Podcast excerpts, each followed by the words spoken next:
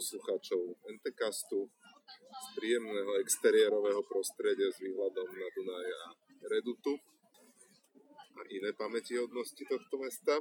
Budeme sa rozprávať o knihe Záti geografie od Tima Maršala.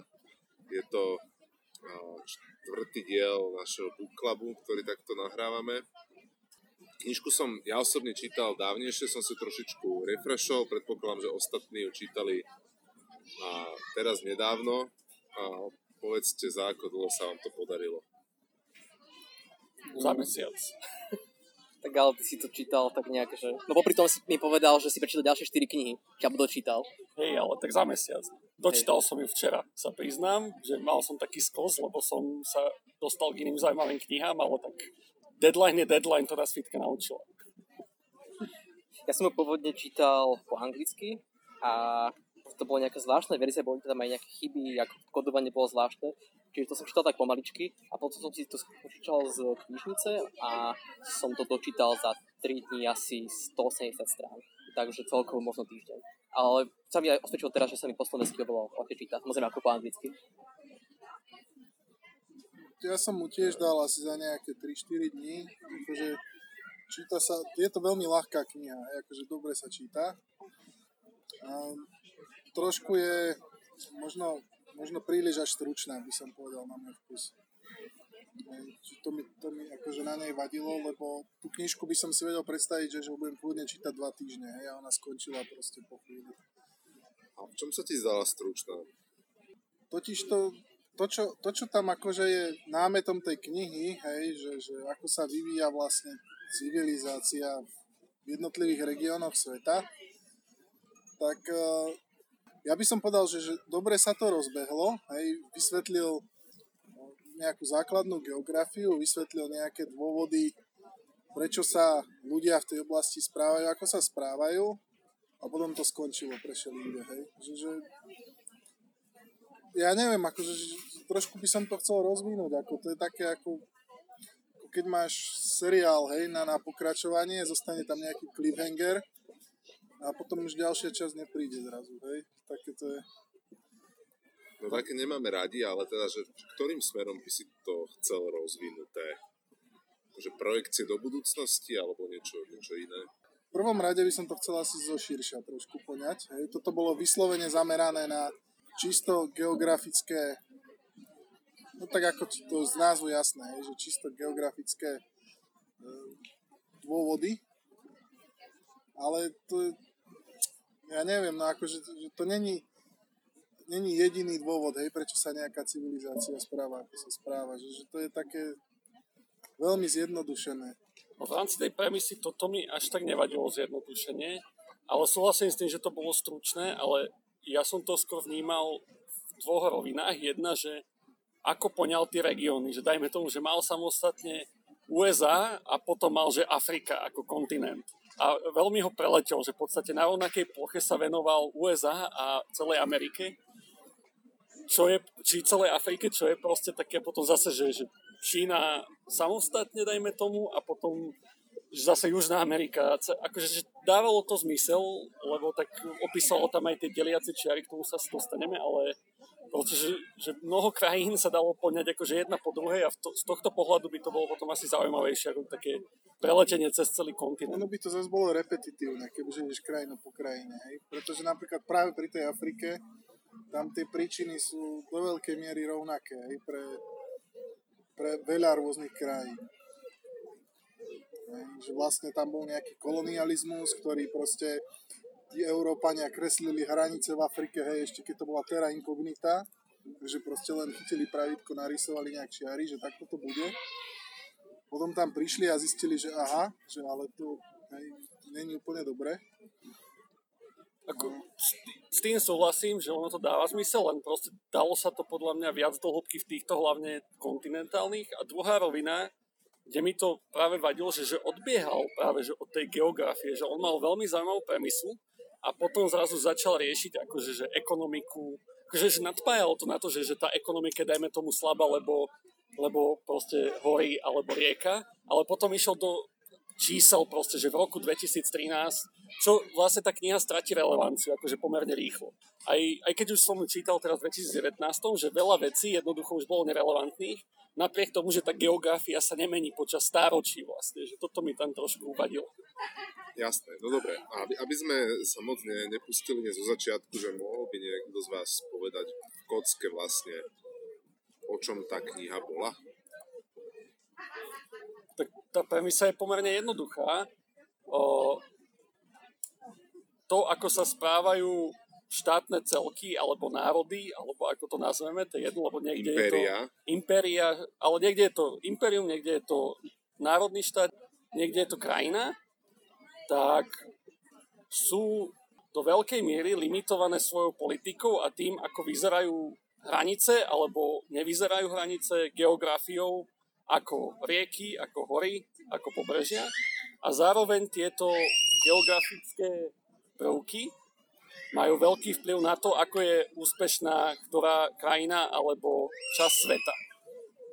Taký veľký, veľmi pekný príklad bol porovnanie Európy a Afriky, že Európa je relatívne plochá, má veľmi dobrý riečný systém, rieky sú pre na prepravu a tá, tá hornatosť akože síce oddelila, vytvorila veľa národností, veľa rôznych akože, kultúrnych samostatných celkov, ale zase veľmi dobre dokázali spolu kooperovať a zatiaľ čo Afrika nemá dobrý riečný systém, lebo sú tam veľké prevýšenia, veľa vodopádov, veľa hôr, čiže vlastne sa nemohol ani dobre vytvoriť. Potom sú tam púšte, sú tam džungle, že, že vlastne ako keby aj takéto veci ako rieky, džungle, hory vplývajú na to, že, že či môže byť krajina úspešná alebo nie. A to teda je o nejakých antických čias po súčasné, kedy sa potom dostával, dajme k tomu Brazílii a podobne. Ja by som takto zhrnul.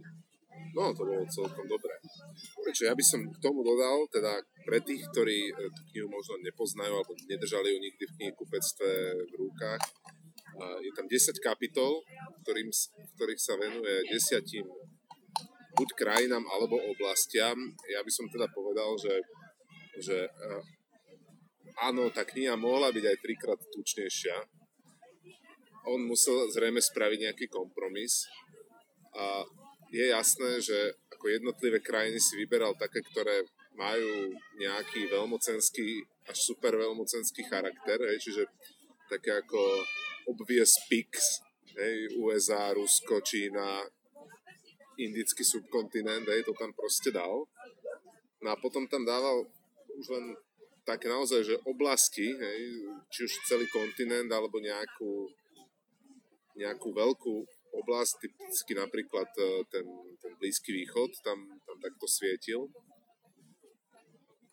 Jednoducho pokryl plus minus celý svet, hoci mohli by sme si povedať, že niečo nám tam možno chýbalo. To, to je inak otázka, ktorú tu máme na vás, že či vám tam nechybalo z hľadiska nejakých regiónov, niečo, čo by ste tam fakt chceli vidieť, hej, komentár. Ak si to dobre pamätám, tak on fakt pokryl celý svet. Jediné, čo pokryl, že do menšej hĺbky bolo, že Antarktídu tam spomenula asi tak dvoch vetách, že momentálne podľa medzinárodného práva je to územie nikoho, takže to nebudeme riešiť. Ale inak sa venoval akože fakt, že každému regiónu na svete. Čiže ne, mne osobne nechybalo akože nič. Tak okrem Austrálie, ja si nepamätám, že by niečo vynechal. To Austráliu tam, tam, tam nespomínal, to na začiatku knižky hovoril, že nemôže obsiahnuť úplne všetko a preto, že mohli by sme sa venovať že tomuto, tomuto a medzi tomuto, tomuto tam, tuším bral, že Austrália, nepamätám si, čo ešte ďalšie, ale naozaj mám pocit, že pokryl všetko. Austrálčania sa museli cítiť veľmi blbo. Že boli tam sem tam v náznakoch, ale že, že austrálsky je jediný kontinent, ktorému sa akože nevenoval samostatne, ale on je dosť specifický, že celý kontinent je jedna krajina, takže je tam akože menej politických tensions. A hlavne uh, to je tak nová krajina, hej, ktorá jednoducho nemá tých 2000 rokov histórie, ktoré by sa dali ako študovať, že prečo sa tam niečo rozvinulo. Alebo No má, ale na britských ostrovoch, čiže ako... Áno. A v podstate všetky tie veci, čo sa spomínajú inde, sa dajú aplikovať na o, Austráliu. Dajme tomu, že je to ostrovná krajina, ktorá nemá pozemských susedov, nie je ohrozená priamo, je tam púšť, ktorá pomerne dobre akože bráni nejakým usade, usadení ľudí v strede, že väčšinou ľudia žijú po pobreží, čiže tie veci akože sa dajú aplikovať o, z iných no, kapitol. my by sme si mohli vytipovať teraz nejaký región, napríklad aj tú Austráliu ju rozdiskutovať. Je? Proste v podstate na základe toho, čo sme sa naučili pri tých ostatných. Môžeme si tak Slovensko Áno, kľudne. môžeme si tak Slovensko a to je práve to, na čo som smeroval, že mne tam napríklad chýbal región akože stredná Európa. Hej? Alebo stredná a východná Európa. Proste to, čo je medzi západnou Európou a tým Ruskom, ktorému sa venovala hneď prvá kapitola, ak si správne pamätám, ale to bolo tak naozaj uh, moskovsko-centrické, až by som povedal, hej, lebo proste Proste Rusko je v to skutočnosti len prerastená moskovská Rus. Hej. Ale ono to tak v skutočnosti aj je. Keď si pozrieš napríklad, ako vyzerala protiletecká obrana v časoch Sovietskeho zväzu, hej, tak to bolo proste, že, že obrovské radarové pokrytie okolo Moskvy, hej, a potom len sem tam nejaký radar, proste, aby sme videli, že či to letí, hej. A ináč akože aj, aj ten protiraketový dážnik, hej, pro, proste okolo Moskvy, hej, a dosť, akože tam viac toho nebolo, no. O, ale akože venoval sa aj strednej Európe, alebo tomuto medzi, len ono to bolo tak divné, že v, jedne, časti sa tomu venoval, hej, hlavne cez Polsko v tej kapitole o Rusku, a potom v časti, že západná Európa, on vlastne pod západnou Európou myslel celú Európsku úniu. Aspoň ja som tak pochopil, že on vlastne o západnej Európe rozprával ako Európskej únii, čo v podstate v súčasnosti aj náš región. A on ho tam akože spomenul tak okrajovo, že Karpaty, a, ale že z toho práve geografického hľadiska sú, je to nezaujímavé, lebo presne, že stredná Európa sú Karpaty a proste hory sú iba väčšinou hranica medzi niečím. Čiže za to asi tam nebolo veľmi o čom rozprávať proste z tohto hľadiska. Ale tak predsa len, hej, predsa len tá panonská nížina a prípadne aj Balkán ako samostatná entita predsa len má aj inú históriu, aj iný vývoj. Ako môže nám na jednej strane lichotiť, hej, že sme v jednom balíku uh, s tou západnou Európou. A určite zdieľame mnohé uh, spoločné znaky, ale napriek tomu, podľa mňa e, obyvateľ Francúzska, alebo, alebo Španielska, alebo Beneluxu jednoducho uh, cíti, cíti sa asi inak, hej, geopoliticky, ako sa cíti stredoeurópan, taký žijúci v niektorej z týchto našich karpatských demokracií. Áno. A tam je veľmi pekne ilustrovaný bol rozdiel práve na Polsku, že, že prečo je vlastne Polsko úplne iné ako Slovensko, alebo Česko, alebo Maďarsko. A to je práve tá slavná nížina, ktorá ide vlastne od Atlantiku až po Ural. A neviem, či to chce niekto vysvetliť, lebo o, nepamätám, to boli tie úvodné kapitoly a tie som čítal pomerne dávnejšie, takže ak sa No, niekto Andrej by mohol lepšie. niečo vysvetliť, on nič nepovedal zatiaľ. A tak neviem, čo chceš na tom vysvetľovať. To nie, vysvetlí poslucháčom, že, že keď povieme uh, nížina od Francúzska po Ural, že čo to je a aké to má dôsledky. mm, tak ako myslím, že všeobecne v to- týchto geopolitických vzťahoch, keď je niekde veľká nížina, štát má veľkú časť nížiny, tak akože automaticky stráca nejaké obranné schopnosti. Je veľmi ľahko napadnutelný z okolitých krajín, čo je pravdepodobne gro celej tej myšlienky. Mm, ako, keď má ešte takto, no ja si predstavujem, nepamätám si, že či toto presne bolo tam, ale keď rovina, tak pravdepodobne by to malo byť aj dobré polnohospodárske podmienky. Neviem presne, môžete ma opraviť. Nevždy, ale častokrát je to súvislé. No môže mať aj rovinatú púšť, dajme tomu, len je to pomerne nepriechodný terén, Alebo step. alebo step. A to je zase priechodný, ale neveľmi úrodný, čiže tam je veľa No, kombinácií. ako ktorá step? No, Ukrajina je obilnicou Európy. No, to je step. áno, áno. A Polsko je ako na tom, vôbec netuším, polnohospodárstvom. No, Polsko je na tom s poľnohospodárstvom tak, že je pomerne rozvinuté. Ako Poliaci napríklad v Európskej únii uh, majú dosť silu, sil, silnú, silné slovo v, tej agrár, v tých agrárnych uh, rezortoch. Veď to vidíme v supermarkete, si zoberte, že koľko potravín je z Polska a akože tu kolujú aj všelijaké, že zlé veci o Polsku, ale tak Polsko zásobuje pomerne masívne okolité krajiny potravinami. Čiže má to, hej, majú pomerne rozvinuté to No polnohospodárstvo. práve e, ruské odvetné sankcie zasiahli najmä Polsko, hej, čo sa týka potravín. A Poliakom to paradoxne najmenej vadilo práve kvôli tomu tejto nížine, že majú iný postoj k politike. Čo je veľmi zaujímavé. No, hej. Vlastne, tá história Polska je vlastne dospätá s tým, že oni sú vlastne medzi takými mocnosťami ako Francúzsko, Nemecko a Rusko. A tí Poliaci, že nie sú zase malá krajina, ale porovnaní s Nemeckom alebo s Ruskom sú pomerne malá. Že vlastne Polsko väčšinu času neexistovalo. Lebo presne, že každá z tých krajín, ako Aďo povedal dobre, že rovina, ktorú nekontrolujeme, je rovina, cez ktorú ma môže napadnúť. Že radšej ju budem kontrolovať, ako keby je pod vplyvom niekoho iného. Polsko malo vo všetkých, zo všetkých týchto krajín, ktoré mohli niekedy ašpirovať na veľmocenské postavenie, respektíve boli veľmocami, lebo keď si predstavíme Polsko v stredoveku alebo začiatkom novoveku, tak to bola rozlohou najväčšia krajina v Európe. Hej. Počtom obyvateľov alebo ekonomickým výkonom možno nie najväčšia, ale teda ako muselo sa s ňou rozhodne počítať. Ale Nemecko z jednej strany, akože dobre, vtedy nebolo zjednotené, v podstate, uh, v podstate to bol ten smer, ktorý Poliakov vtedy trápil najmenej zo všetkých. Hej.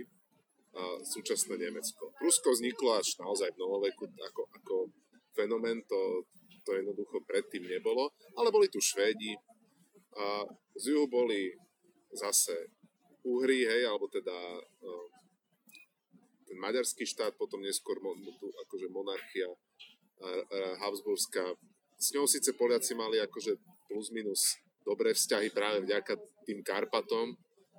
A, no ale potom tu boli teda akože Rusy, a rád nemeckých rytierov, a Tatary, alebo teda to sú vlastne Mongoli, hej, proste, ktorí, ktorí si založili uh, ktorí sa prenikli a neskôr tu mali založené aj štáty, ja neviem, krímsky chánat a podobne a Osmanská ríša. Toto všetko proste tlačilo na to Polsko a ja neviem, že či No, tak existuje... neviem, no zase trošku možno preháňa, že? Lebo však Poliaci a dlho okupovali Moskvu napríklad, hej, že oni boli až tak na východ. Ale to, ale to Zase bolo... z, juhu, z juhu ich krylo to Maďarsko, hej, proti Osmanom, že tam akože oni, No, problém Polska v podstate, že, že teraz, ak to Kubo opísal, a čo tam vlastne opísal pri Rusku, je, že, že Polsku sa nedo, nedo, ono nedokázalo spraviť to, čo dokázalo Rusko, že vlastne ono, dobre, že v prvom rade, že dostalo sa po Ural a potom akože, že mohol si povedať, že po Ural ďalej nie, lebo tam už máme prirodzenú hranicu, ale keď už išlo za Ural, tak muselo ísť až po Pacifik, lebo zase je tam rovina až po Pacifik. A vlastne Poliaci, aby boli udržateľní, oni by museli sa dostať až po Ural a potom by mali iba jednu hranicu, s ktorou by mali problémy a to je tá s Nemeckom. Že potom by možno mohli byť, že nebolo by Polsko, či nebolo by Rusko veľké, ale bolo by veľké Polsko. Len im sa to nepodarilo proste z nejakého dôvodu. nemali tú smolu, že mali veľa susedov, hej, a nemali až takú tú strategickú hĺbku, čo bol ten termín, ktorý sa tam... A Poliaci paradoxne, oni boli pomerne skoro pomerne demokratickí v tom stredovekom slova zmysle, že tam nebola silná centrálna moc, tak ako v Rusku. Že Rusko dokázalo tú expanziu v 17, od 17. storočia sa mi zdá začala, 18. začiatku, No, hej, Peter Veľký. áno, Vlastne ako vyhnali Poliakov z Moskvy, hej. a oni mali veľ, veľmi centralizovanú moc, čo je super, keď chceš akože t- mať jeden cieľ a expanzia, expanzia, expanzia. V Polsku bola veľmi silná šlachta a ty, keď máš šlachtica, ktorý má to svoje pánstvo a žije si z neho veľmi pohodlne a nemá ašpiráciu teraz byť nejaký imperátor, čo málo kto má, tak on ti nepo, nepošle svojich akože rolníkov teraz do armády, aby išli obsadzovať proste Ural, lebo on ich potrebuje na tom poli.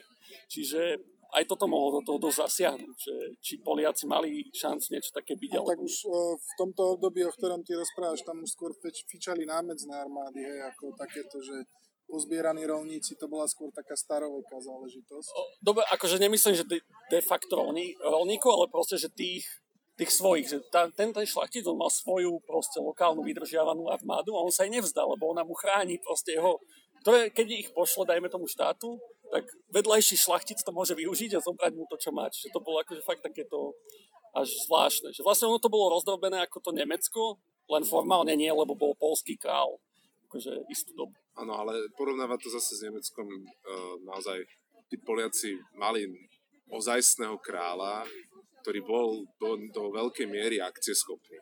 Ako skutočne bol, veď ako tu nám zachránili prdel uh, pri bitke uh, pri Viedni, hej, čo proste uh, keby náhodou teda nebol Habsburg vtedy uh, nemeckým cisárom, hej, ale niekto iný, hej, tak ten by v živote nezmoli, ne, nezmobilizoval niečo podobné, hej, ako, ako mohol urobiť ten sobiesky, hej, ale áno, je pravdou, že, že to Polsko bola republika, hej, demokracia, tak, tak by som to nenazýval, ale určite to bolo republikánske zriadenie a, a áno. A, ale ďalšie sa veci Malo povedal? svoju sílu, ale jednoducho nebola, nestačila po určitej dobe. Proste tie, tie absolutistické, centralistické monarchie naozaj sa ukázali v tom čase byť ako viac superior.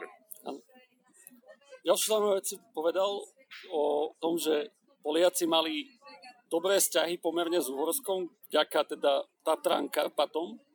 A tam ma vyskočila teda Čína a India, akože nepomerne rozdielne krajiny.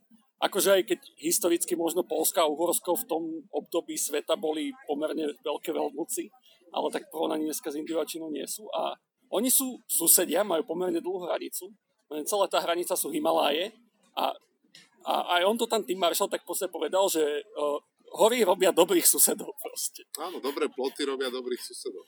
Presne. On to tam tak povedal doslova, že, že nemajú nič proti sebe a pozorne sa pozorujú, ale inak ako každý sa pozera svojim smerom. Tak oni tam majú hej, nejaké sporné územia, že India si tam nárokuje na nejakú časť Tibetu, hej, zase Čína na nejakú na nejaký ten štátik. Hej, ale nie je to nič prvoradé pre nich. Hej, je to ale také... to je len také, hej, že aby reč nestála. No, áno, rozhodne si kvôli tomu akože nezačnú ponad tie Himalaje strieľať e, jadrové bomby. To dokonca teda zatiaľ nenastalo ani medzi Indiou a Pakistanom, kde teda e, tých e, dôvodov na nevraživosť je oveľa viac. No dobre. A teraz takáto otázka, že nie je predsa len, a napriek tomu, že sa asi zhodneme, že tá geografia je dôležitá, a tá úloha v tej knihe je preceňovaná? Už preceňovaná, to je také, že, že je to vybrané ako, ako jeden atribút, hej.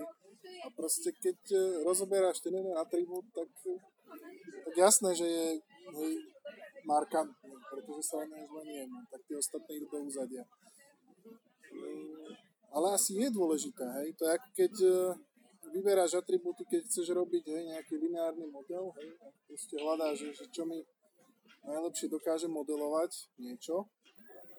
Hej, a vyzerá, že tá geografia je akože, že dá sa na základe nejakej geografickej pozície dobre uh, predikovať, hej, že aký bude, aká tam bude civilizácia. Že keby som ti dal teraz nejakú cudziu planétu, hej, a že, že ja neviem, skús mi povedať, hej, že, že aká civilizácia je na nejakom kuse tohto nového sveta, hej, tak asi by sa to dalo dosť dobre predikovať. No inak toto musí byť veľmi zábavné.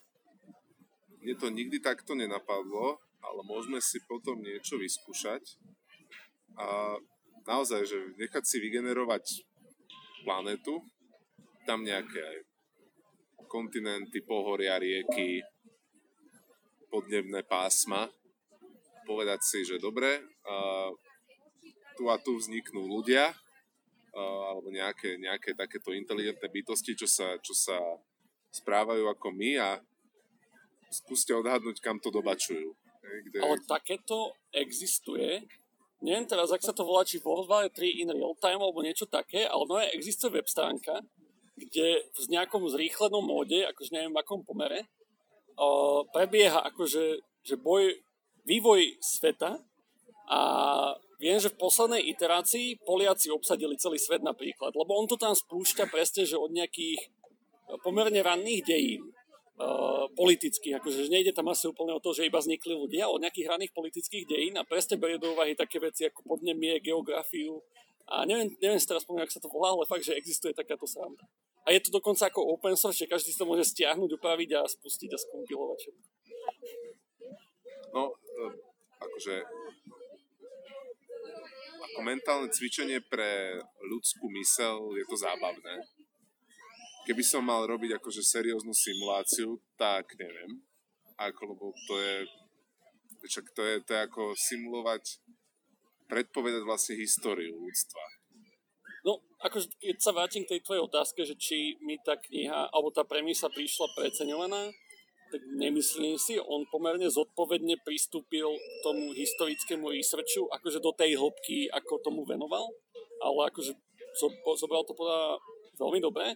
Čo sa mi páčilo, že on spravil pomerne veľa predpovedí, z ktorých niektoré sa už aj naplnili a niektoré proste budeme vedieť pomerne skoro overiť. Akože pomerne skoro neviem, zajtra, ale najbližších pár desiatkách rokov. Čo chce pomerne veľké gule, akože že spraviť takéto predikcie a má, má na ne solidný základ podľa mňa. Čo sa týka, dajme tomu, vývoja medzi Indiou a Čínou, uh, medzi úpadku Spojených štátov, uh, Južná Amerika, ako bude, že pomerne veľa predikcií tam urobil a ja by som si dovolil typnúť, že mu väčšina vyjde. Nebude to určite 100%, lebo vždy tam zasahujú iné veci, ale že z tohto pohľadu tá premisa mi príde pomerne podstatná, že geografia vplýva. A ešte v rámci tej simulácie, že asi to, však ja ste vybral také regióny, ktoré tam sedia, ale že keď si pozrieš vlastne hociakú hranicu na mape, ktorá ti je podozrivá, že nemá reálnu geografickú proste bariéru, tak môžeš akože, dobre, že nie je to 100% šanca, ale je proste, že 70 plus percent šanca možno, že tam je nejaký konflikt alebo disputa proste o hranice alebo niečo také. No, no hlavne sú to väčšinou bývalé kolónie, hej, tam Dokonca tam by som ešte vyššie, vyššie s tými percentami, že až 100 možno percent. Hej. Sú bývalé kolónie, čo majú proste pravouhlé hranice rovné. Ale napríklad v USA pravouhlé hranice nevadia, lebo do, jasné, že tá geografia nerobí 100%, do veľkej miery to robí aj kultúra spoločná. Spojené štáty mali v tomto veľkú výhodu, že majú pomerne homogénnu proste kultúru a politiku a teda. A zároveň ten politický systém je pomerne dobre definovaný, že majú aj autonómiu, ale zároveň centralizáciu na nejakej úrovni, čiže tam tie pravolé hranice až tak nevadia, že to je taká tá výnimka potvrdujúca hranica. Zase, hej, aj USA boli kolónie. Prvá vec. A druhá vec je, že prečo majú takú homogénnu kultúru? No pretože všetky ostatné proste pobili. Hej? Len k tomu, že keď uh, máš rovné hranice, no. že nevždy to znamená, že tam bude konflikt, že nie je to jediný. No, ten konflikt tam už skončil. Hej. Čiže... O, ale tam veľa tých hraníc vzniklo až potom, čo vlastne už neboli kolónia, čiže nie je to len tým, že to nenarysovali už kolonialisti, no, si to narysovali sami. To boli tie vojny proste, či už proti domorodcom, alebo potom bola však občianská vojna obrovská. Hej, akože boli z nejakých dôvodov, ale to je jedno. Proste tie konflikty, oni si tam už odhrmeli, hej, pred 150 rokmi, pred 200 rokmi. A, a teraz to ešte tie štáty, čo majú iné pravouhlé hranice, hej, tak tie to ešte čaká. Kým sa to takto tam zabrúsi. No, tak kde bude najbližšia vojna? S tým, s tým čo ste sa dozvedeli v geografii, Teraz myslíš, že nejaká si... ma- major, alebo akože nejaká mini? No dobre, tak uh, áno, keď som uvažoval na túto otázku, hneď mi to napadlo, tak nejaká taká, že major, nemusí byť nutne svetová vojna, hej, ale ako taká, taká vážnejšia, taká, že proste bude to aj u nás uh, každý deň v správach. No tak ja myslím, že to bude niečo proste spojené uh, práve so zmenou klímy, hej, že sa pohnú proste milióny alebo 100 milióny možno až ľudí. Hej, a teraz tie štáty, ktoré budú na tom relatívne lepšie, tak e, proste budú chcieť uzavrieť hranice. Hej, nepúsť. A to je, toto akože máme od, pomaly od staroveku, hej, keď sa zjavilo proste 100 tisíce keltov, hej, pri rímskych hraniciach a chceli prejsť proste s tým, že prosili, pustite nás. Hej, máme humanitárnu krízu, a proste Rímania povedali nie hej, a začali ich proste byť surovo, hej. a, a to proste toto sa tiahne celou históriou a, a bude to aj teraz. No. Ja si myslím, že práve toto. Ja si nemyslím a to práve kvôli tomu, že, že dneska už neexistujú kočovné štáty. Že je v podstate nereálne, že by sa zobral ako keby štát celý a povedal si, že, že proste to je hociaký sobre, že Sýria, Pakistan, hoci čo, povedal by si, že ideme sa presťahovať do Európy spolu s armádou, spolu so všetkým a tu to necháme všetko ako je. Tu pôjdu ľudia akože po spoluvlastnej. Ale to nebude vojna. Vieš, že to sú ľudia, ktorých sa bude snažiť zastaviť na hranici. Že dobre, že môžeš začať masakrovať ľudí, čo migrujú, ale to nie je vojna, to je proste masaker alebo proste nejaké partizánske, teroristické skupiny to môžu byť, ale akože keď si mám predstaviť, že vojnu, kde akože major sily budú bojovať, tak tam mi z tej knihy naj, najväčšie ohnívko vyšlo Pakistan vlastne. A akože ten región, že Pakistan, Afganistan, India. Lebo vlastne ja som si, ne, vedel som, že Pakistan má svoje problémy, ale vlastne on je rozdelený na tú paštúnskú časť, na nepaštúnskú časť, potom s Indiou majú veľa dišputov. Uh, vlastne oni aj s Američanmi sú aj proti ním. Zároveň majú nukleárne zbranie v krajine, kde je veľká väčšina ľudí pomerne fanaticky, dajme tomu nábožensky založená, plus veľmi ľahko sa môže stať práve kvôli klimatickej zmene, že dojde voda. A teraz tí Pakistánci, akože, že oni nepôjdu primárne do Európy, oni primárne tam, dajme tomu, do Indie budú chcieť ísť. Čiže toto mi prišlo najkritickejšie. Potom v Afrike, akože je to strašne veľa, ale Afrika, žiaľ Bohu, že chvála Bohu, že žiaľ Bohu, je tak chudobná, že akože tam sa strieľajú s tými kalachmi a starými tankami po väčšinou, že, že to by nemohlo prerázť, akože e, tam spomenul napríklad uh, uh, demokratická republika... Že, Kongo, myslíš ako hej, že, áno, že naj, najkrvavejší konflikt, akože, o ktorom nikde sa nepíše a prebieha už proste 10 ročia.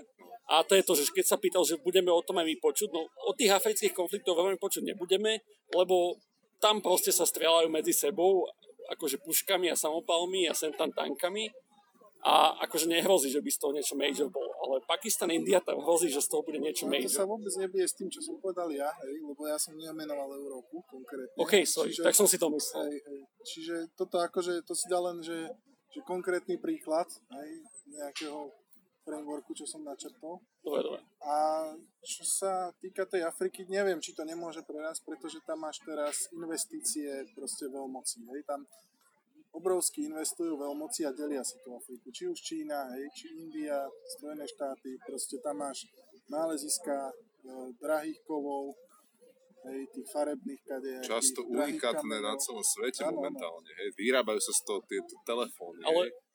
prečo si akože nemyslím, že toto je problém, lebo žiadna veľmosť nepôjde proste do vojny v Afrike, pokiaľ tam môže viesť proxy vojnu proxy vojna je lacnejšia, nemusia ti zomierať tvoji občania, tvoji ľudia, ne, nevyzerá to tak zle. Málo ktoré médium o to napíše, že tebe viac sa oplatí zaplatiť nejakého lokálneho warlorda, ako tam proste poslať armádu. To akože však Američania kon, konec koncov spravili aj v Iraku, v Afganistane, že počase si uvedomili, že toto není veľmi efektívne, že sme sem išli, tak budeme tu aj v Sýrii. Tu podporujeme sírskú armádu, túto Kurdov, ako kedy vyhovuje, toho podporíme, lebo to je proste lacnejšie, efektívnejšie a menej sa o tom píše. Čiže za to si nemyslím, že to... Pre, lebo proste, že keby, hej, že čínsky vojaci sa stretnú s americkými v Afrike, tak to bude prúser. Ale toto v tom krátšom horizonte nemyslím, že hrozí. Hej, ako ja by som súhlasil... Ja súhlasím tiež akože s, s oboma. A s Míšom súhlasím v tom, že tie dôvody určite budú klimatické. A, a s metodom tom, že teda skôr uvidíme občianské vojny, alebo teda nejaké proxy vojny, možno, aj keď aj tie budú, že v rámci občianských vojen skôr. Hej, lebo ako, vojny medzi tými štátmi, no do, dobre, hej, proste na, opäť záleží, že kde, teraz som mal v hlave tú Afriku, ale áno, India, Pakistan, tam je to, tam je to niečo iné také geopolitické dôvody, že to mali to Polsko, Pakistan, to klimatické, tak to môžu byť... Polsko, Pakistan?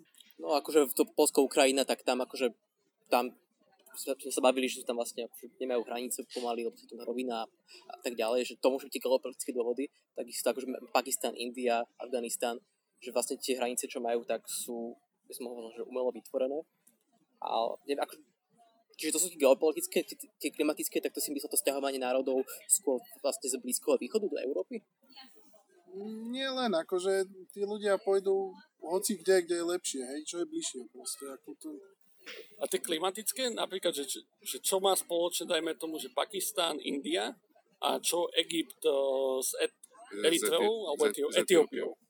Že rieky, ktoré sú ich hlavný zdroj vody, vyvierajú v tej susednej krajine a aj India, vlastne, že v Kašmíre, dobre, že tam je to také, že za to sa sporia vlastne o ten Kašmír, že kto bude uh, zdroj, zabudol som teraz meno tej rieky. Uh, No tam je Indus. nie, nie, v Pakistane je ešte... V Pakistane teče Indus. Alebo Indus, to Hej. môže byť, akože fakt si nepamätám. A potom samozrejme Níl. No a napríklad, čo sa deje medzi Etiópiou a Egyptom, že Etiópia buduje priehradu na Veľkom Níle, ktorá dokáže rok toku Nílu zadržať. A teraz si predstavte, že Egypt, kde je že 80 miliónov plus ľudí, ktorí žijú väčšinou pri Níle a žijú akože z toho, že je to pomerne bohatá pôda, ktorá dokáže ako takto ešte uživiť takú populáciu, že teraz by si Etiópia povedal, že to zastaví. A tam akože v tej knihe presne naznačoval, že Egypt to ešte nezbombardoval za to, že proste by asi boli medzinárodné odvety voči tomu a zároveň sa snaží akože vyjednať dohodu s Etiópiou, že nikdy to ne, neuzavrú tú priehradu, že ako keby bude to na diplomatické vyriešené, čo je ale stále proste kritické množstvo. Že predstavte si, že Gabčíkovo, že, ktoré neviem, ako má kapacitu, ale my v podstate dokážeme zavrieť Dunaj na pár týždňov, si myslím, možno. To určite. Ale na pár dní minimálne. Ale sa dokážeš akože uzavrieť, že, že Maďarsko by zrazu začalo To ja si neviem predstaviť. Ani, ani na pár dní, hej, proste si to neviem predstaviť. Ale aj keby na hodinu proste vypneš Dunaj, že si predstav, že čo by to spravilo. Alebo znižíš kapacitu prietok, že... Alebo vypustíš ho, to je ešte horšie. Je, že vypustíš teraz Gabčíkov počas záplav. Vieš, že čo to spraví. Že predstav si, že takúto silu... No, to by si zrazu aj sebe, vieš, poškodil. No my nie, lebo sa Kapčíkovo je na hraniciach, takže tam ďalej už by to až tak nevadilo. No ale čo sa snažím akože naznačiť, že pomerne malá priehrada, Spláchneš Maďarov na oboch stranách, hej, to je win-win. Či ako... pomerne malá priehrada to je a teraz si predstav, že priehradu, čo drží, že najprv zadržíš rok toku Nilu a potom to vypustíš, dajme tomu, že čo by to spravilo akože s Egyptom. No A teraz, že no. tí, tí politickí zástupcovia s týmto, akože, že, že predstav si, že ty, ty, ty si veliteľ armády v Egypte alebo premiér alebo hocičo a na toto musíš myslieť, že krajina tvoja susedná ti toto môže spraviť. Hej, a dokonca to je teda akože, možno nad tým uvažujem zle, ale mne to veľmi pripomína situáciu, kedy ty máš nepriateľenú krajinu a tá nepriateľená krajina si povie, že urobí si jadrové zbranie. Teraz vlastne za tým účelom si tu postaviť jadrový reaktor a teraz ty, ty máš teraz dilemu, že, že oni, oni sa síce môžu akože dušovať, že to ne, nejdu použiť ako na zlé účely a oni možno to aj 10 rokov ako na tie zlé účely nebudú používať, ale potom to neskôr môžu začať používať. Ale ty už po 10 rokoch s tým nevieš nič urobiť, pretože keď raz ten reaktor pustia, tak jednoducho, keď ho vtedy zbombarduješ, tak ako už, už to spôsobí katastrofu a nie len tam, ale možno aj tebe. Lebo s tou priehradou je to podobne. Ona, keď raz bude dostávaná, bude tam tá voda, tak aj ty, keď tam posleš tie stíhačky, tak vlastne zaplavíš zase seba, hej? Áno. Alebo teda vystavíš sa, samého seba strašnému riziku. A pekne si načrtol ďalšiu vec, čo tam je teda Irán a ich jadrový program a Izrael. Izrael má podobnú dilemu, že teraz akože môže porušiť medzinárodné právo, nasrať susedov, No. podľa ktorých musel leteť a že zbombardovať tie iránske zariadenia predtým, než vyrobia tú jadrovú bombu. Lebo keď už ju vyrobia, tak akože s tým už veľa nenarobíš. Proste. No áno, lebo už, už možno aj len to spustenie toho reaktoru. Ono totiž Izrael v minulosti už dvakrát hej, zrušil niekomu takto takmer dostávaný reaktor. Najskôr Sadámovi v 81. a relatívne nedávno Asadovi, to bolo tuším 2013, hej, alebo tak nejak. Zrazu len človek číta v novinách, že, no, že niekde na severozápade Sýrie to ešte nezačala tá občianská vojna Hej, proste um, sa objavili neznáme lietadlá a bombardovali neznámy objekt. Zelení mužici v stíhačkách. No, hej, tak to, to je presne to, hej. A tam, tam to napríklad už bolo aj dostávané. To Sever, Severná Korea dodávala Asadovi tie, a, tie technológie a tam sa to dozvedeli úplne náhodne. Hej, že 6 rokov nevedeli, že to tam stávajú. Hej. Ako to, to bol celkom fuck up zo strany teda izraelských tajných služieb. A keď sa vrátime akože do nášho regiónu, tak Takže však pomerne živá debata o Rusku tu je vďaka nášmu predsedovi parlamentu a podobným veciam, ale aj iným, akože však Ukrajina a teda. No a akože tým Marshall, napriek tomu, že vôbec nepôsobil ako rusofil, dal vo veľa Rusom za pravdu, že oni vlastne nemôžu konať inak, ako konajú, napríklad kvôli tej nížine na západe ich krajiny, lebo proste, že z polských hraníc alebo z Estónska nie je tak ďaleko do Moskvy a ideš celý čas po rovine. Čo je akože veľmi zlé. Respektíve, oni by potrebovali sa dostať do toho priestoru medzi tým Baltikom a tými Karpatmi. Lebo tam je síce stále tá rovina, ale, užšia. ale už je užšia, takže to tam vieš zaštuplovať. To bol vlastne Ruska. pak Molotov-Ribbentrop. Oni presne no. stali hranicu do stredu toho Polska, kde to je najúžšie a povedali si, že dobre, že toto vieme vybaviť, tak nemusíme to ani bojovať, paráda. Však tam bol predtým Ruské imperium a to vlastne akože... Áno. Ka- takto tým Marshall povedal, že každý ruský panovník toto bude chcieť dosiahnuť, či sa nám to páči alebo nie a nič iné ani robiť nemôže, pokiaľ chce mať imperium alebo proste silnú krajinu. Mohol by tam prísť panovník, čo si povie, že dobre, zintegrujem sa s Európskou úniou, prestane chcieť byť veľmoc a imperium a potom ťa to môže prestať trápiť, tak ako Nemcov prestali trápiť Francúzi a Francúzov Nemci do veľkej miery na dlhú dobu. Áno, to tá integrácia vybavila. Akože, že integrácia v Európe je v podstate jedinou odpoveďou takou nejakou progresívnou mierovou na, na, na to, čo tu na v Európe dovtedy tie krajiny robili. No, no, otázka je, že ako dlho to vydrží pod nejakým väčším tlakom, aj vonkajším. To je ako, to sa môže rozpadnúť veľmi rýchlo. Hej. No áno, ako ja sa na to pozerám ako na taký veľmi pomalý tvrdnúci cement.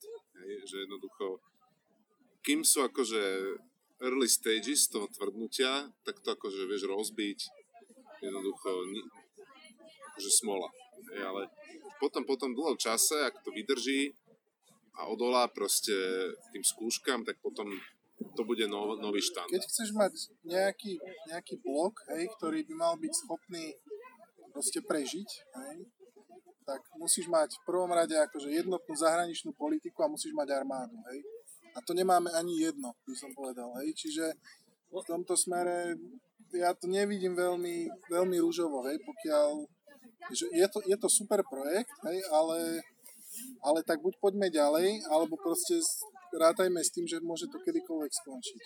Len rovnako ako, hej, že vo mne to tiež do istej miery zbudze obavy, ale tak isto ako ti vonkajší tlak môže nejaký projekt rozbiť alebo nejaké spojenectvo, ho môže stmeliť. Lebo čo najviac stmeluje proste ľudí, čo nemajú nič spoločné, nejaký vonkajší nepriateľ.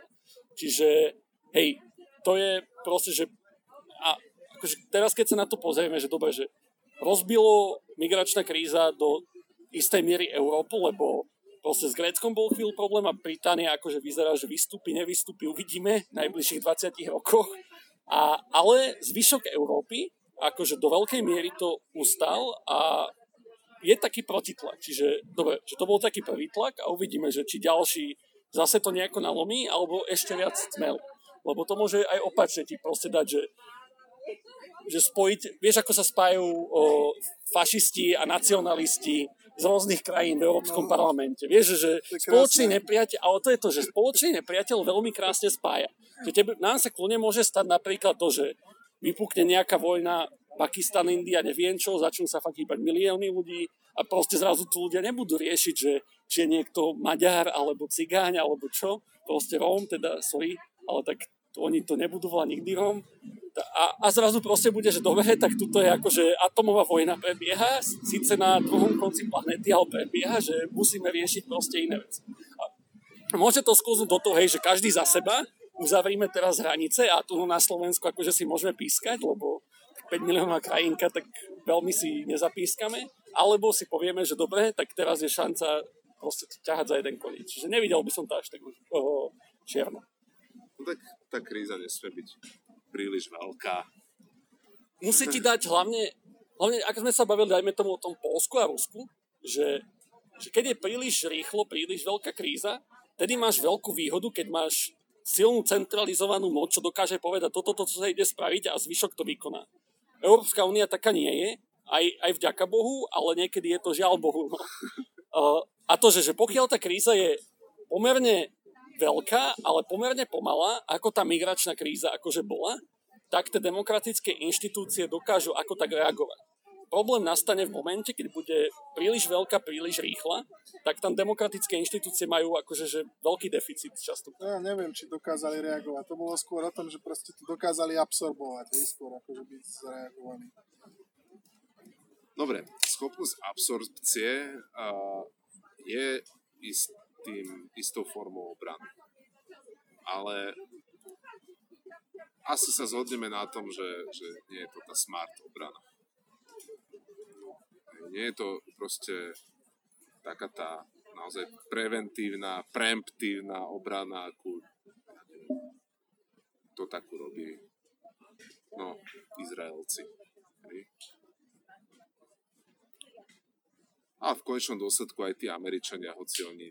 A oni majú pomerne o mnoho silnejšiu absorpčnú schopnosť ako Európa. Oni absorbujú akože také množstvo ľudí ročne, že čo v Európe by sme sa tu pokakali. Ja, ty myslíš takto, akože, akože že... uh, no áno, hej, že teraz som, teraz som myslel ohrozenia všeobecne, hej, čiže pokiaľ sa bavíme len o imigrácii, hej, nekontrolovanej, tak ale aj všeobecne, akože tá Amerika je, dokáže absorbovať pomerne veľa, však oni majú najväčšie výkyvy aj na akciových trhoch, o trhu práce. Akože, že... Oni sú ešte stále pomerne riedko osídlení, hej. A ďalšia vec je, že však oni tak vznikli, hej, čiže je jasné, že nemajú problém akože s mentalitou takouto, hej, zatiaľ čo my tu na, na to nie sme zvyknutí, hej, u nás je ešte stále proste, že wow, ja som stretol Černocha, hej, akože to je... Ale to máš na Slovensku, keď no, ideš no, proste mimo, tak odbehli sme trošku od geografie. Aha, to je v poriadku.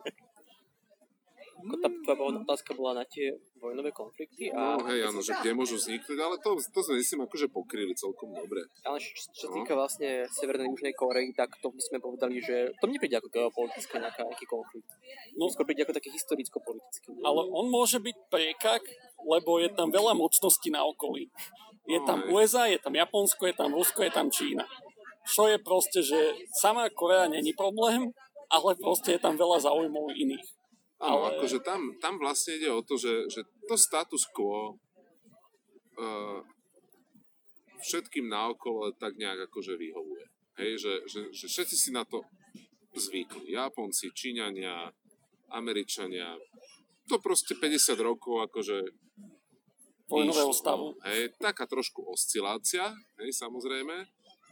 No len proste nik, nikomu sa nechce veľmi uh, zapodievať tým, že čo keď náhodou sa ten sever, severokorejský režim z nejakého dôvodu zrúti. Hej, lebo, lebo jednoducho už, už uh, siahne, padne na dno svojich možností a zrovna, zrovna tam bude pri moci príliš veľký magor a jednoducho niečo sa tam proste pokašle.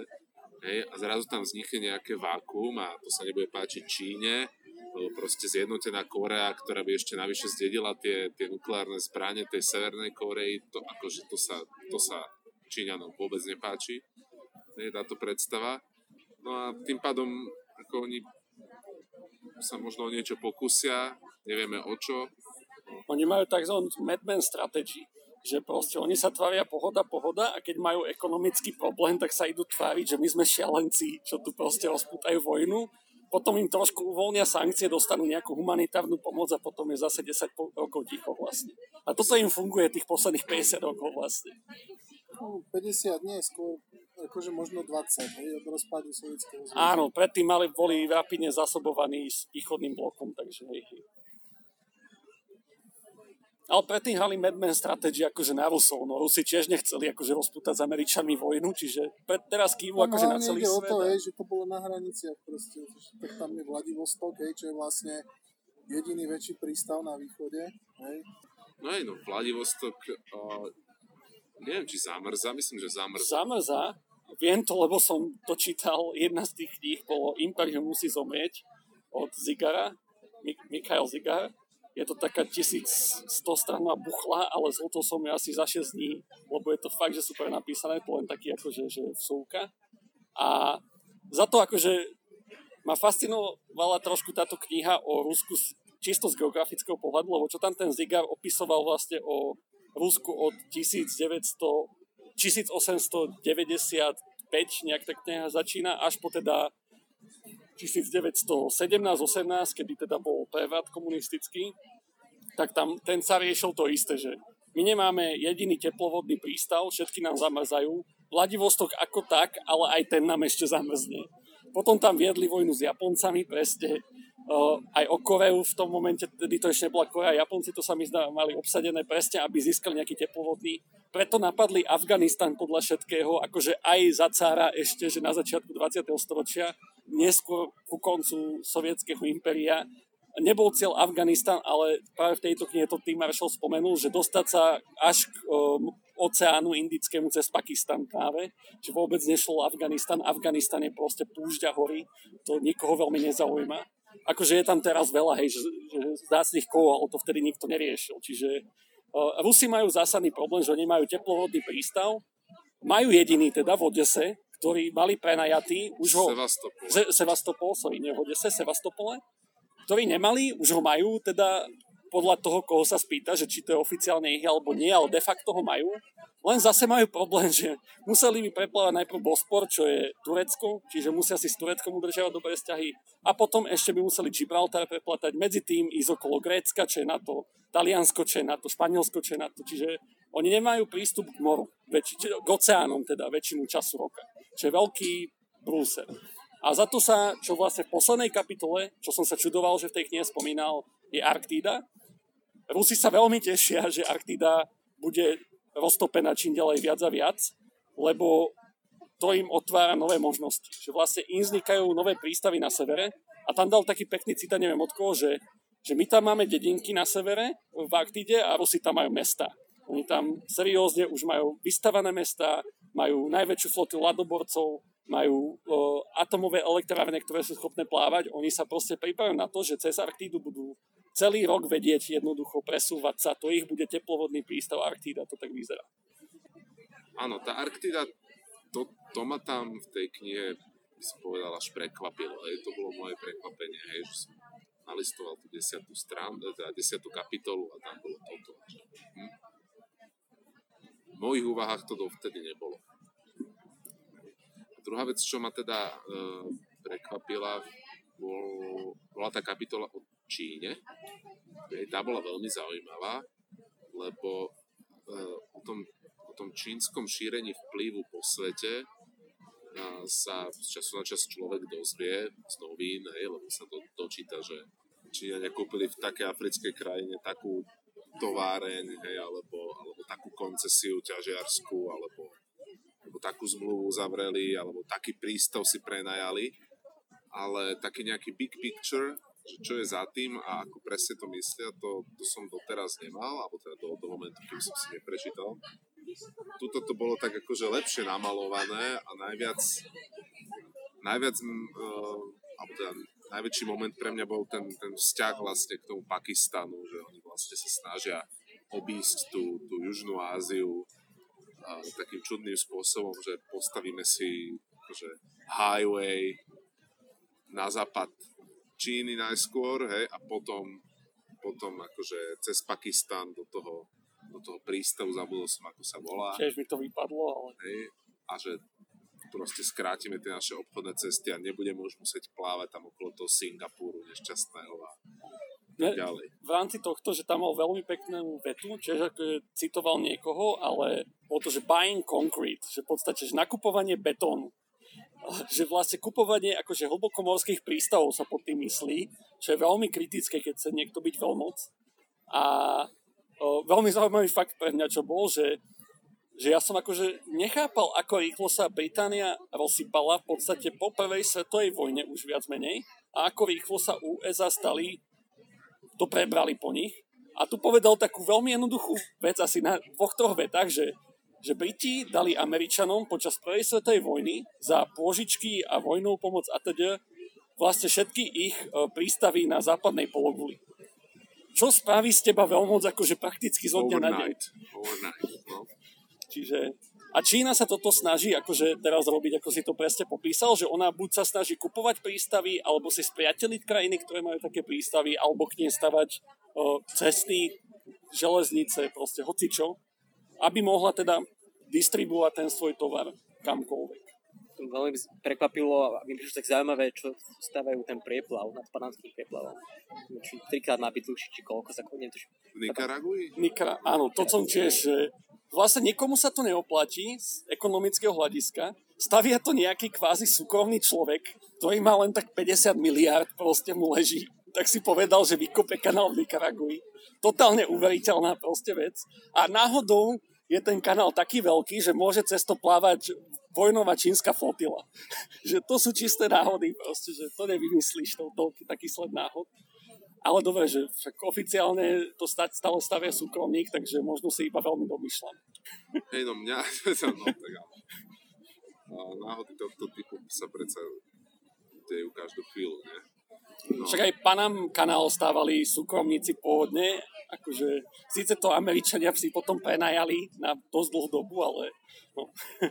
a tam už neviem, aký bol dôvod. A, že či sa snažili proste... ten istý. Proste však Američania to tam Tim Marshall viackrát spomínal, že oni vlastne na začiatku 20. storočia spravili, že no, no, no, na Európu, že keď chcete zasahovať v západnej hemisfére, tak nie. To bolo už začiatkom 19. storočia, akože Monroe a A doktrína. Sorry, so- sorry, začiatkom 19. storočia. Presne.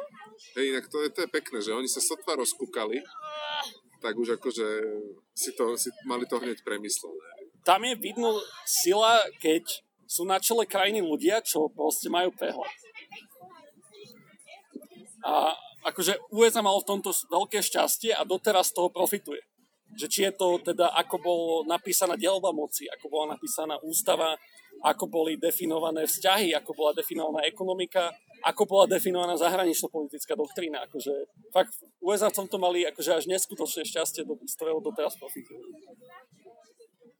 No, teraz taká, taká otázka, že, že čo my a tá Čína, hej, že mali by sme, môžeme si dovoliť ich proste pustiť cez ten Pakistan, hej, môžeme dovoliť, ako myslím teraz ako západ, hej, lebo Ja ti dám proti otázku, že môžeme s tým niečo robiť?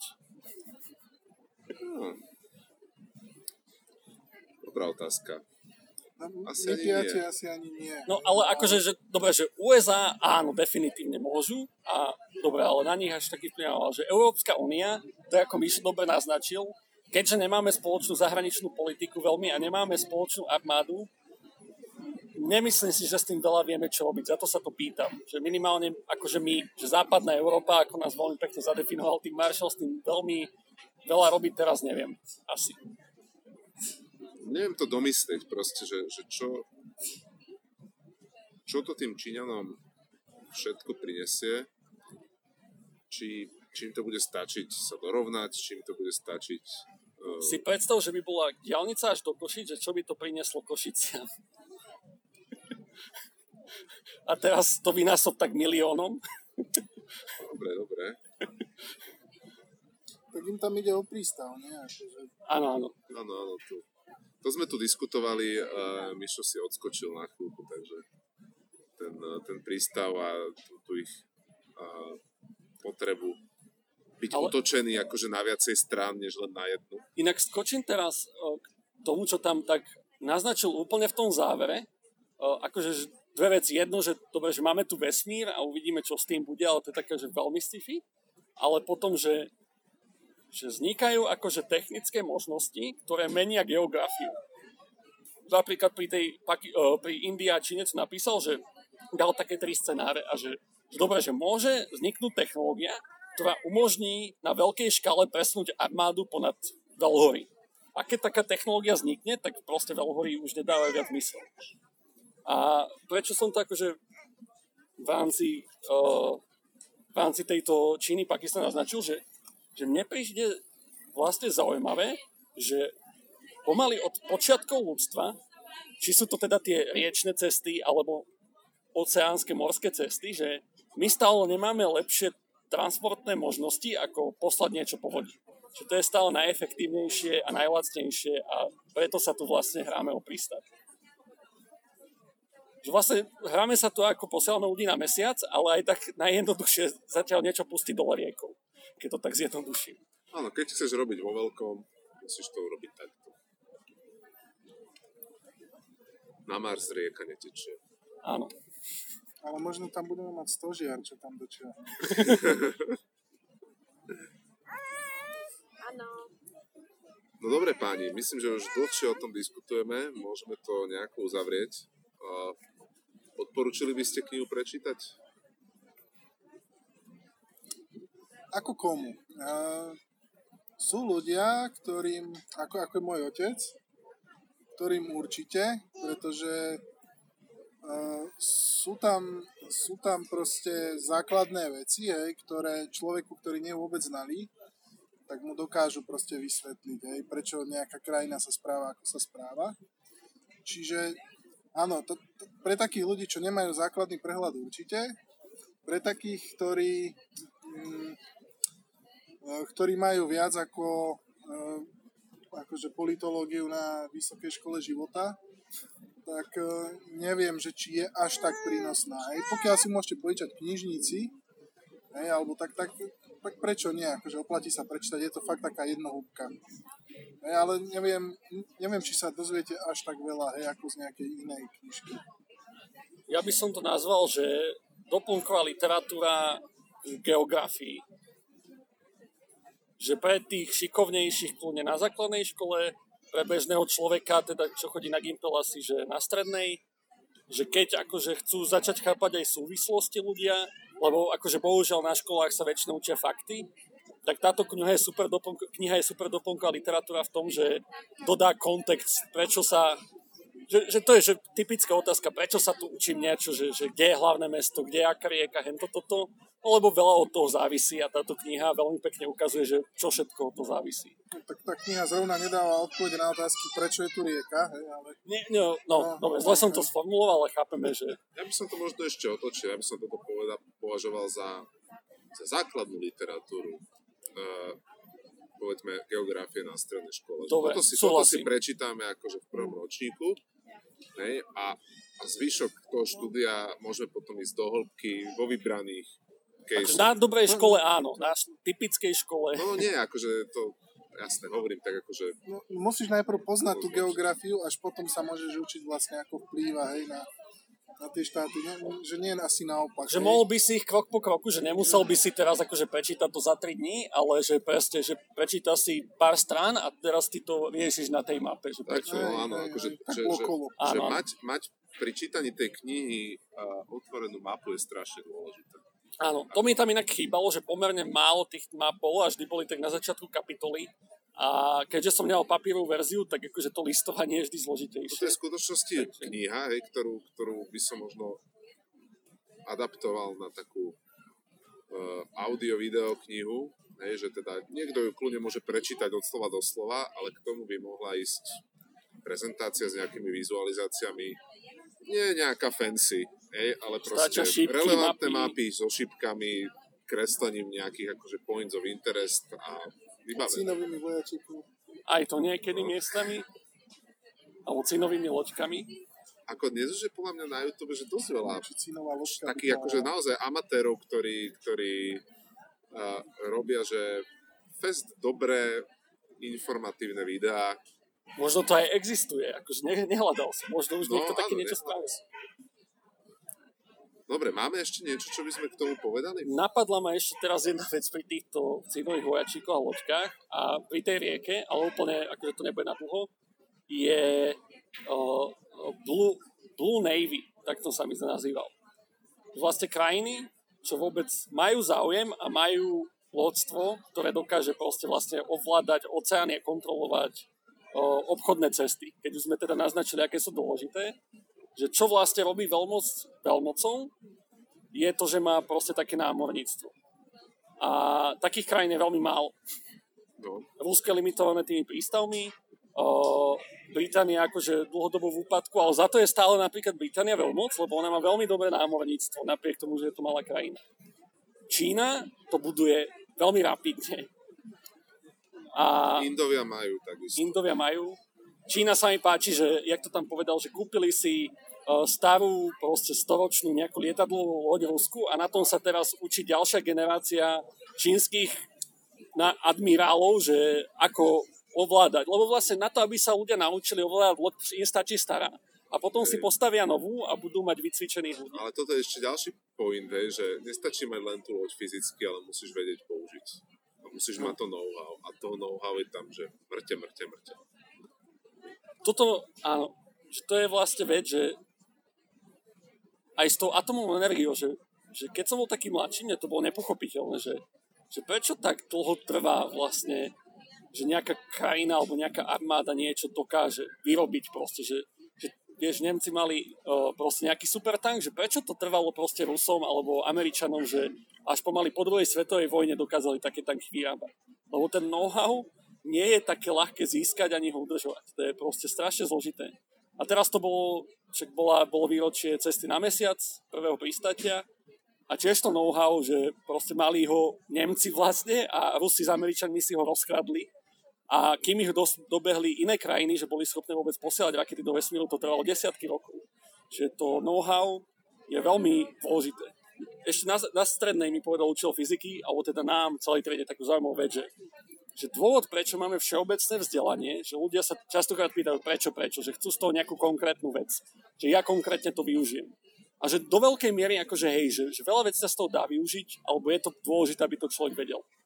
Ale že prečo je dôležité všeobecné vzdelanie je, že teraz keby proste príde nejaká katastrofa a vyhoria všetky servery a proste knižnice a tak, že ľudia aspoň niečo proste vedia. Že nemusia ísť proste fakt, ako Einstein povedal, stick and stones a proste do, do jasky naspäť. Že za to je dôležité všeobecné. No ale to keď to iba za predpokladu, že sa že by sa, že by sa rýchlo zmobilizovali a spamätali, lebo dve generácie aj to je preč. Áno. Čiže taký ale to Blue Navy som chcel teda spomenúť, len sme sa opäť dostali k niečomu. Áno, Blue Navy, tak to akože fakt to skompletizujme, lebo proste sme povedali Američania, Briti, Rusi obmedzenie, Rusi veľmi obmedzenie. Sa, Číňania sa učia, Indovia sú na začiatku, ale majú akože ponorky jadrové a tak ďalej, a veľmi... ešte Francúzi. Áno. Vlastne za to sú Európa stále mocnosti, lebo Francúzsko a Británia vlastne. A Japonci bola tam taká funny story, že, že o, postavili si, alebo kúpili teraz, neviem, že, že lietadlovú loď, ale iba na kolmo pristávajúce, akože lietajúce, čiže na helikoptery. Ale že teoreticky by sa to dalo použiť aj na stíhačky.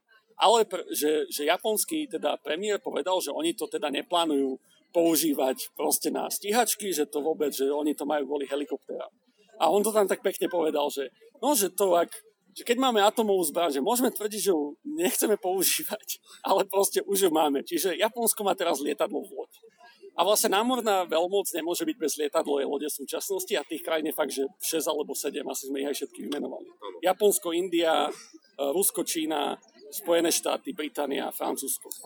Británia momentálne nemá dokonca. Celkom sranda toto s týmito lietadlovými loďami, lebo vlastne po druhej svetovej vojne práve Američania, keď museli dramaticky zoškrtať výdavky, tak e, námorníctvo bolo jedno z tých, ktoré malo byť dokonca že až zrušené, hej, lebo však máme teraz letectvo, hej, všetko sa bude riešiť proste lietadlami, máme atomové zbranie, na čo nám je námorníctvo hej, a nakoniec sa ukazuje, že to námorníctvo je asi naj, najsilnejšia tá ruka. Hej, no, námorníctvo spolu teda akože z Marine Corps, hej, ktorí ako a, si toho odmakali za posledných 70 rokov rozhodne viac ako US Army. Hej. Lebo však keď, keď e, vyhodíme Vietnam, tak ako všetky akože menšie zásahy, hej, no. to je proste, to sú obojživelné operácie. Áno. Však, ale tak bavili sme sa o tom, že najefektívnejší transport je po vode. Čiže akože ono to veľmi dáva zmysel, že prečo je to námorníctvo také to, to, není, o to ani nejde, že, že po vode, ale ide o to, že pokiaľ nechceš používať atomové zbranie, hej, čo bol proste nejaký úzus, ktorý sa postupne vybudoval hej, od 50 cez 60. roky, že, že teda budeme robiť že obmedzené akcie, hej, tak e, vtedy musí sa spoliehať proste na tie konvenčné zbranie. Hej, a toto je konvenčná zbraň, dá sa povedať. Navy. Tak ja by som to uzavrel a citátom z môjho obľúbeného seriálu Yes Minister. Conventional forces are terribly expensive, Prime Minister. Much cheaper just to press the button. Tak, tak. No dobre, páni. A bolo to, myslím, fajn. A uzatváram štvrtý diel a nášho book klubu. My sa tu ešte off the record dohodneme, aká bude ďalšia kniha o mesiac a do počutia na budúce. Čaute. Čaute. Čaute.